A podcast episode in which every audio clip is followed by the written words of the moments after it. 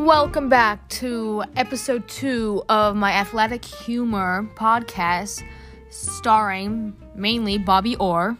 He is the goat of hockey. That's my opinion, and I hope it's yours. And I'll be talking about mainly what happened to him. Let's get to it.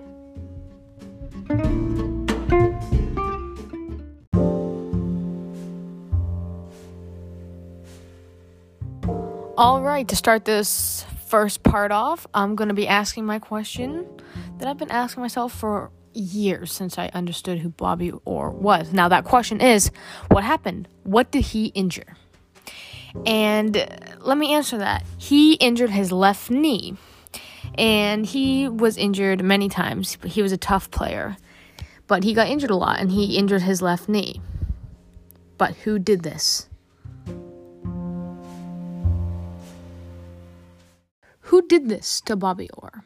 Well, it all took place in Game 1 of the 1969 quarterfinals between the Maple Leafs and the Bruins, a game which Boston ended up winning 10 0 in a series they swept, outscoring Toronto 24 5 along the way. Now, the person who kind of took Bobby Orr's career, his name was Pat Quinn.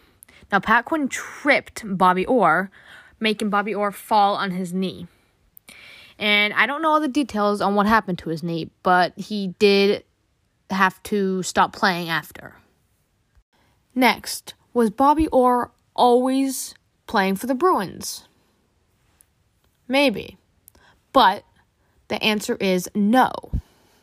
Bobby Orr left Boston as a free agent to join the Blackhawks, but repeated injuries had effectively destroyed his left knee again. So pretty much after he left to play for the Blackhawks, he hurt his knee again.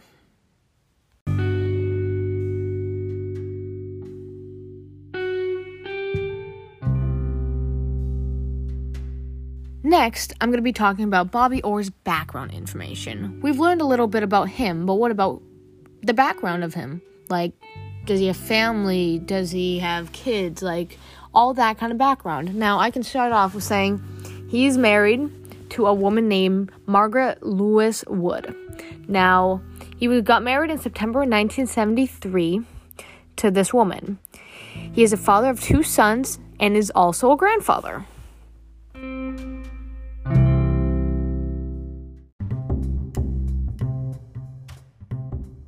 That is all the time we have for today. Stay tuned and you can learn even more about Bobby Orr and his background. It's a fun topic to talk about and listen to. He's the goat of hockey. Stay tuned, subscribe, and like. Peace.